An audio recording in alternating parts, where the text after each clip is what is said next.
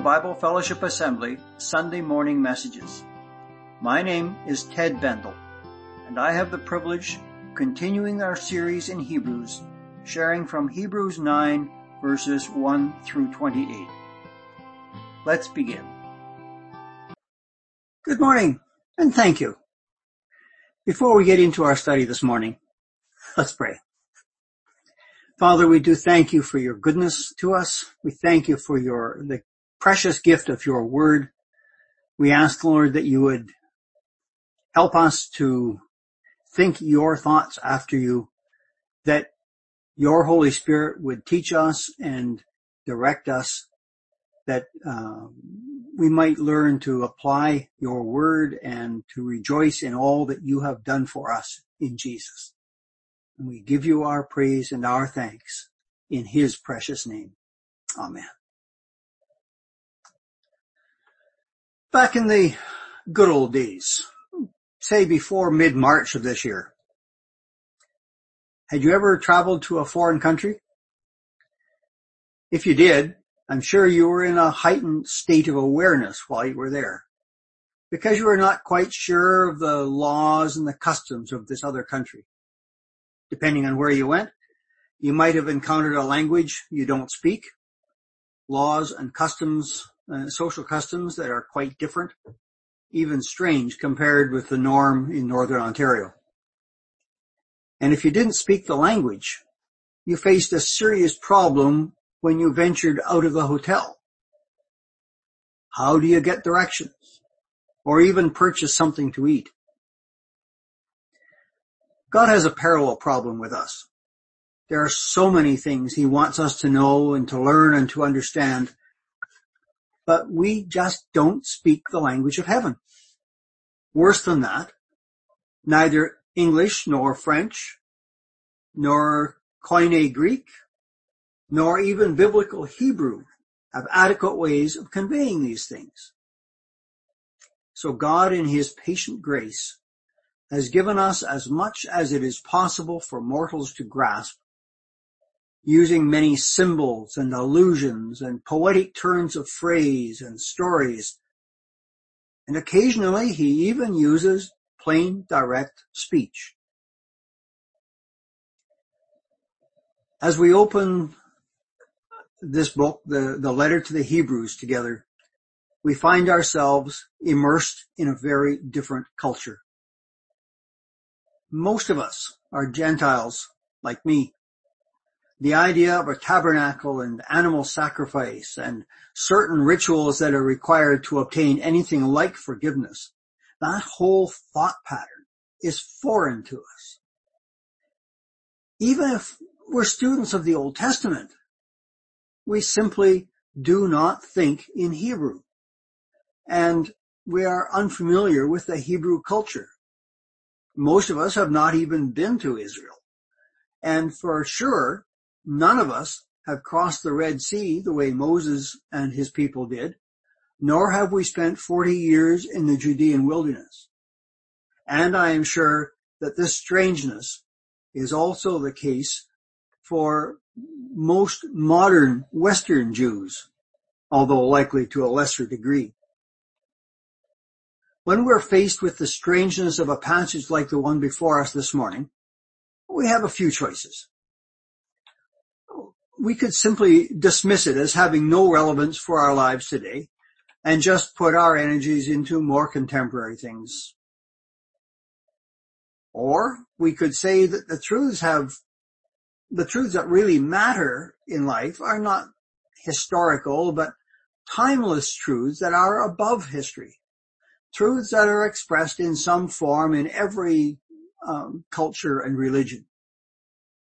So we can choose to look for those timeless truths in the strange days of priests and animal sacrifice and ritual, hoping to find some enrichment for our lives. Or alternately, we could acknowledge that God governs all of history and progressively reveals himself through the ways he guides his people from one period to the next.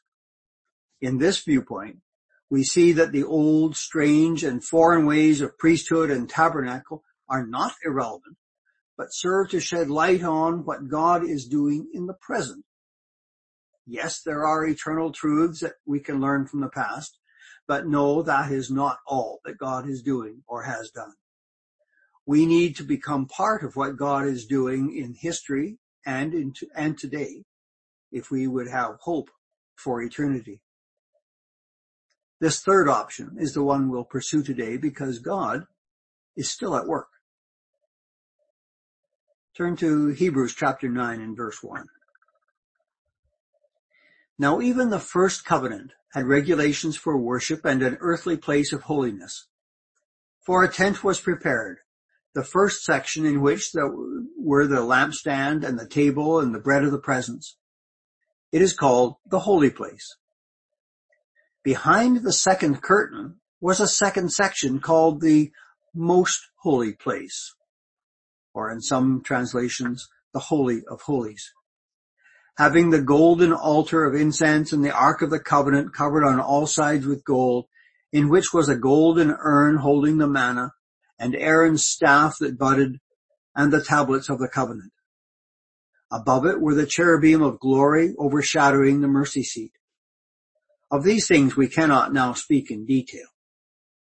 These preparations having thus been made, the priests go regularly into the first section performing their ritual duties, but into the second only the high priest goes, and he but once a year, and not without taking blood which he offers for himself and for the unintentional sins of the people.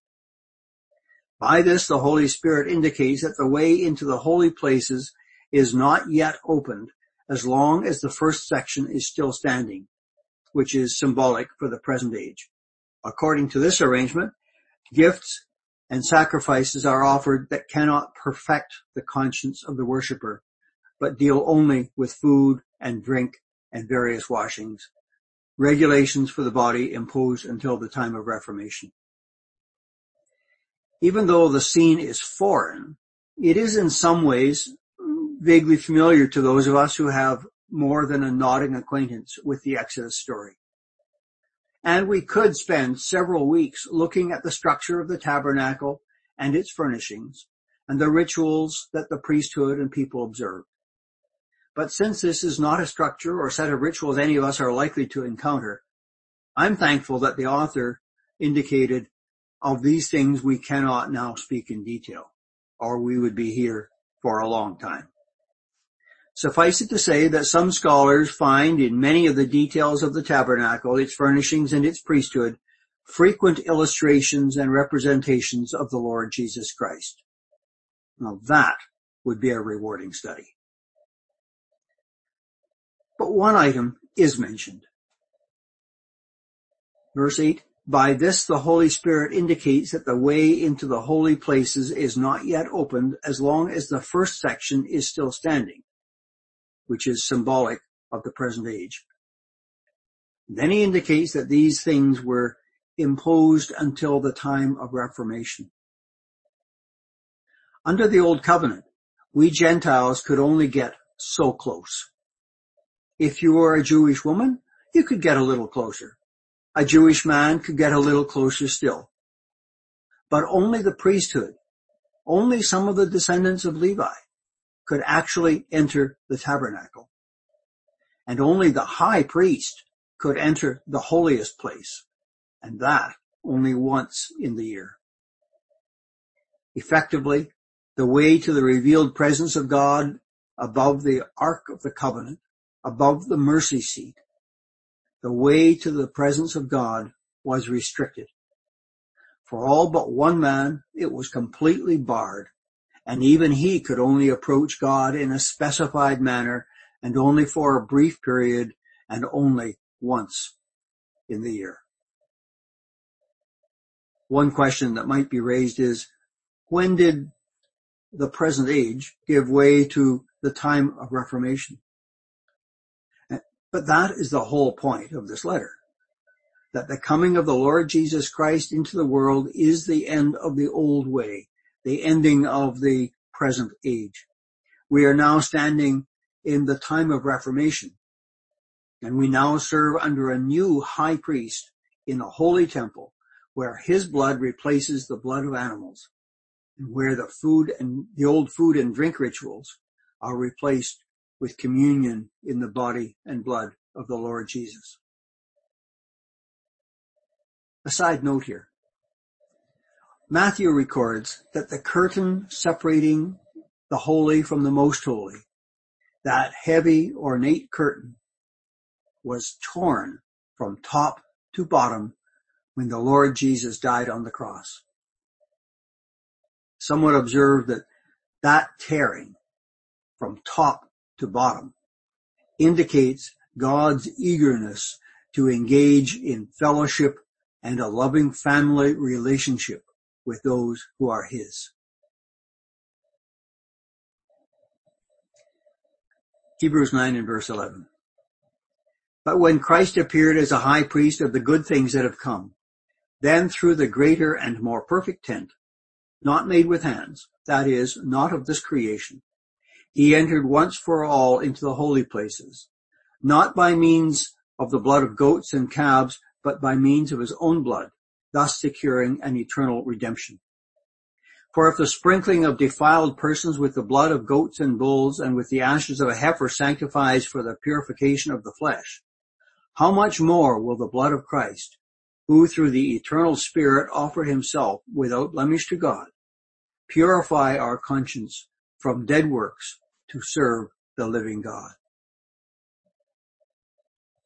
In the old period of history, under the old covenant, the high priest went into the Holy of Holies once a year, taking the blood of animals, because the blood stood for the death of the animal. That death was in the place of the death of the priest and the people. God counted the blood of the animals as sufficient for the cleansing the flesh, cleansing the ceremonial uncleanness. But what about the conscience of priests and people? Under the old system of worship, there was no rite or ritual that could address that problem. And in our modern age with space travel, smartphones, heart transplant, instant gratification of nearly every human desire, in our modern age, we are no nearer a solution to the defiled conscience. John Piper put it this way. We can cut ourselves or throw our children into the sacred river or give a million dollars to the United Way or serve in a soup kitchen at Thanksgiving or any of a hundred forms of penitence and self-injury and the result will be the same the stain remains and death terrifies. We are defiled by attitudes like pride and self-pity and bitterness and lust and envy and jealousy and covetousness and apathy and fear. And Jesus told us that it is what comes out of us that defiles us. But Jesus has the only perfect solution as the perfect high priest of the order of Melchizedek. He has offered the perfect sacrifice, not in some earthly tabernacle or temple, but in heaven itself. And the contrast here is stark.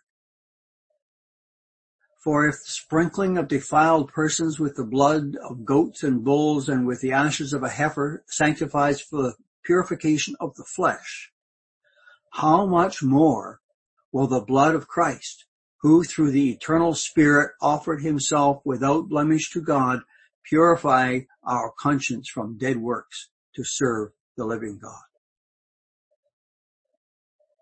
Notice that the whole Trinity is involved in our cleansing.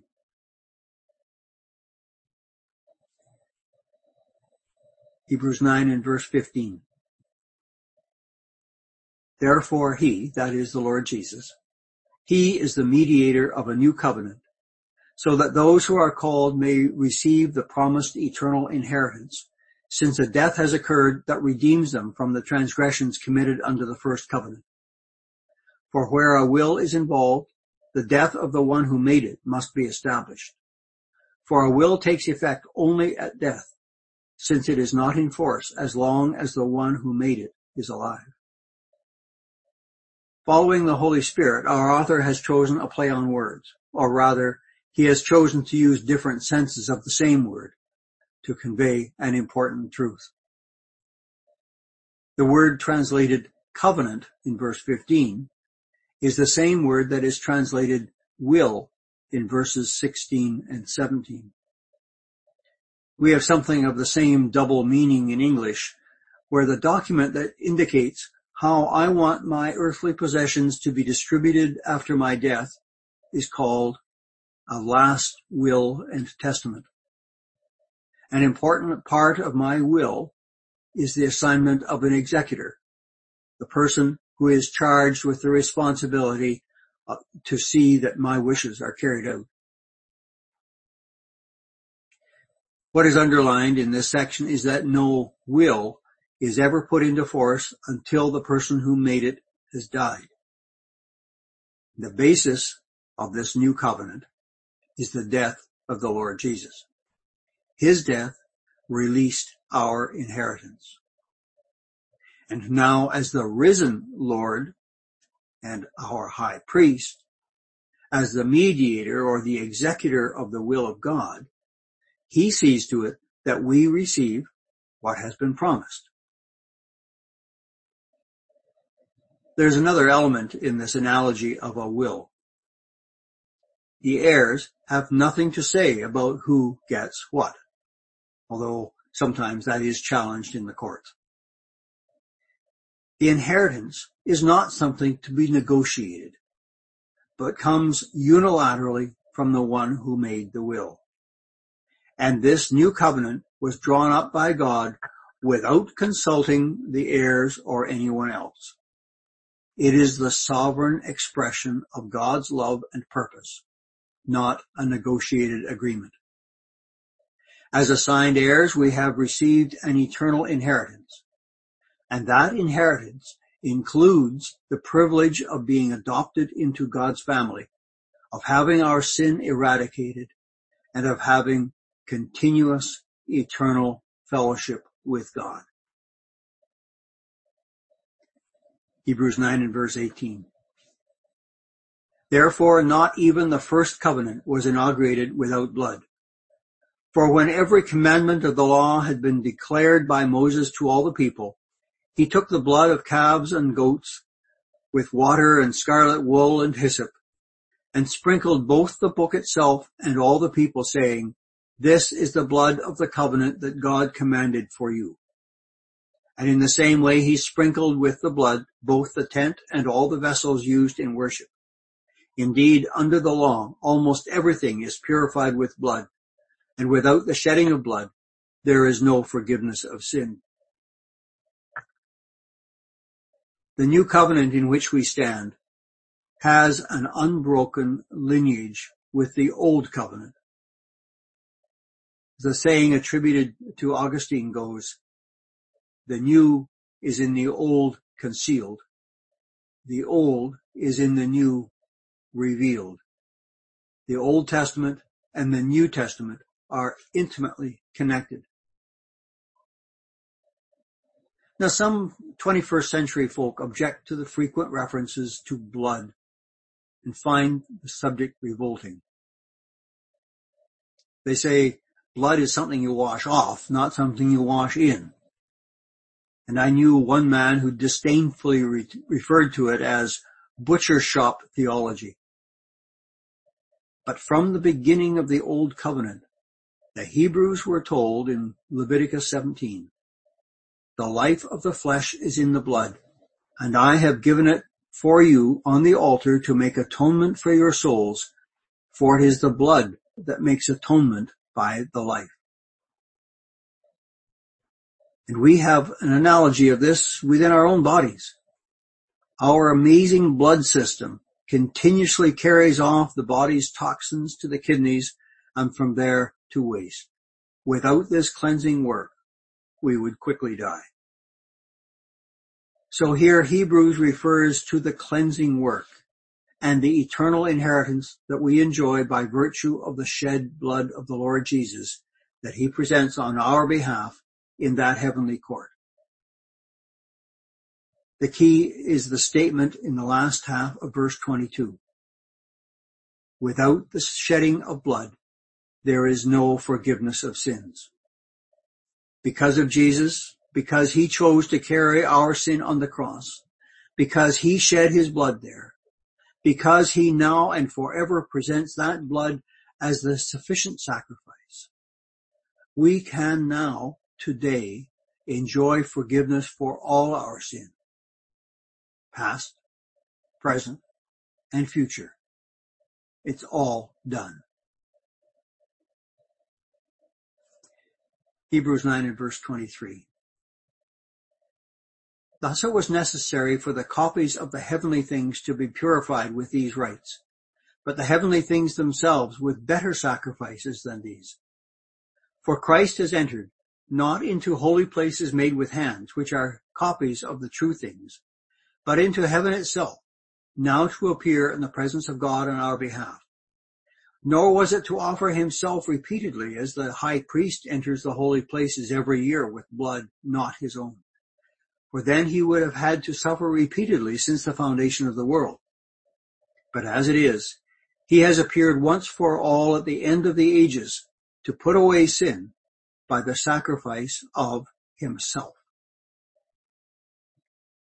Jesus, the better high priest of the better covenant that is enacted on the basis of better promises. Jesus has done it all. Why was it necessary for the heavenly things themselves to be purified? Well, some have suggested that heaven needed to be cleansed because Satan had been there. But a more likely reason for heaven's cleansing is because we will be there. As it says in, in Hebrews 9.24, Christ has entered into heaven itself, now to appear in the presence of God on our behalf. The heavenly things that needed to be purified are in fact our hearts, our lives. As Hebrews 3 and verse 6 indicates, we are his house. Paul picked up the same idea in his first letter to Corinth in uh, chapter 3 and verse 16. He said, do you not know that you are God's temple and that God's spirit dwells in you? God's temple is holy and you are that temple. A little later in the same letter, he said, do you not know that your body is a temple of the Holy Spirit within you, whom you have from God? You are not your own, for you are bought with a price. So glorify God in your body. Peter also referenced the same idea in 1 Peter 2 and verse 5. You yourselves, like living stones, are being built up as a spiritual house to be a holy priesthood, to offer spiritual sacrifices acceptable to God through Jesus Christ. It's one thing to be granted access to heaven when we die, to be with God and all the saints and to gaze on our risen Lord Jesus in his glory. But our God is interested in more than that. He wants to live in us and with us, both as individuals and as a body, as an assembly of God's people. So it's no wonder that the heavenly things themselves need to be purified. If God is going to live with, in, and among us, think of the honor that we sinful, sin-prone human beings, that we should be referred to as heavenly things. How can that be? Well, the scriptures don't take it for granted that we should find a welcome in the Father's house. God is holy and pure and righteous and just. He hates sin and he lives in absolute perfection. Yet the whole story of the Bible from end to end is the story of a redeeming, loving, gracious God who yearns for fellowship with us. The story of a good shepherd who comes in search of the lost sheep. And Jesus did just that. In Hebrews 9 and verse 26, we find that he did his marvelous work. He made his sacrifice once and once only. This sacrifice was so great that it does not need to be repeated ever. Not for all the redeemed of the past, nor for all the redeemed of the future. Jesus appeared at the end of the ages. His death was not one event in a line of similar historical events. His death was the climax of history. It is the decisive end to history, the consummation of history. Jesus sacrificed himself and not another person. This was the sacrifice of the most valuable person in all the universe. If you ever doubt that you could be made clean before God, ask yourself, which is greater? The evil of your sinfulness and defilement or the value of the blood of the Son of God? And then be careful how you answer, lest you blaspheme. And Jesus sacrificed himself to put away sin. The glory of the Lord Jesus is to be seen in this, that while he has dealt with the problem of sin completely, once and for all, the guilt of your sin and mine is now cancelled, nullified, covered by the blood of the Lord Jesus Christ. Hebrews 9 and verse 27 just as it is appointed for man to die once and after that comes judgment. So Christ, having been offered once to bear the sins of many, will appear a second time, not to deal with sin, but to save those who are eagerly waiting for him. There's a sort of parallelism here. All human beings, including Jesus of Nazareth, all have an appointment with death. Now that's not the kind of appointment that any of us like to have or even like to admit that we have. But we had no say in it. Romans 5 and verse 12 says, sin came into the world through one man and death through sin. And so death spread to all men because all sinned. And after death, we will face God's judgment. It is, or at least it should be, a terrifying prospect that we might be met after death with a holy and angry and omnipotent God who will hold us accountable for whether we trusted him and worshiped him and served him by the power of the Holy Spirit. But because of Jesus, because of his shed blood, because I trust him to have had me in mind when he died on the cross, there is no sin on my account. Can you say the same about your condition? Jesus' death is of a different sort than mine or yours. He died to deal with the sins of humanity. Yes, he died. And yes, he faced God's righteous judgment. But because he always did the things that pleased the Father, because he is sinless, he was able to present his blood as a perfect sacrifice, sufficient and more than sufficient for my sin and for yours. And the glorious promise is that he will come again. But he is not coming this second time to deal with sin. For those of us who are in Christ, this event will not be a new experience of salvation, but merely the continued and glorious outworking of all we know right now. But for those who have scorned and ignored the salvation that is offered by virtue of Jesus' death and resurrection, it will prove to be a fearful thing to fall into the hands of the living God. Because instead of salvation, there will only be condemnation. Given all that Jesus has done for you, given all the work that has been completed, given that Jesus continuously intercedes for you, offering his own blood as the sufficient sacrifice to cover your sin, what will be your response to him? There is salvation and glory offered today in Christ Jesus. Unfortunately, we simply do not know if any of us will have a tomorrow. Paul put it this way in his letter to Corinth. In a favorable time I listened to you, and in a day of salvation I have helped you. Behold, now is the favorable time. Behold, now is the day of salvation. So I urge you, do not put it off. There is no other solution but the sacrifice of Jesus made on your behalf. Trust Him. Come to Him that you may enjoy fellowship with the living God today and through all eternity. Let's pray. Father, we thank you.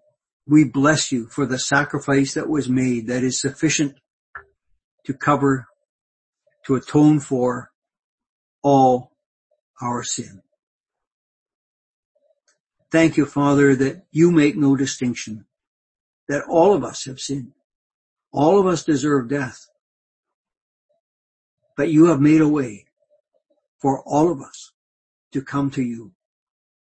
Father, we thank you. Thank you for the blood that our Lord Jesus shed in our place. That because of that, we can come to you now and be forgiven.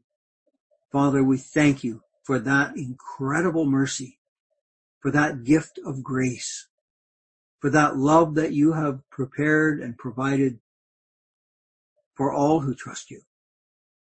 Lord, for those who perhaps today have been wondering whether it's possible for even them to come. Lord, by your Holy Spirit, provide the assurance that they may come, that they may know this intimate fellowship with you because of the blood that our Lord Jesus shed. And to you be all praise and honor and glory in Jesus' name.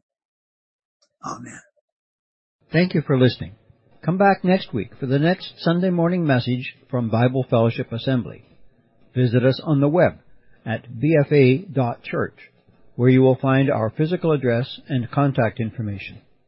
We'd love to see you if you're in the Timmins area, or drop us a line at info at bfa.church. Until next time.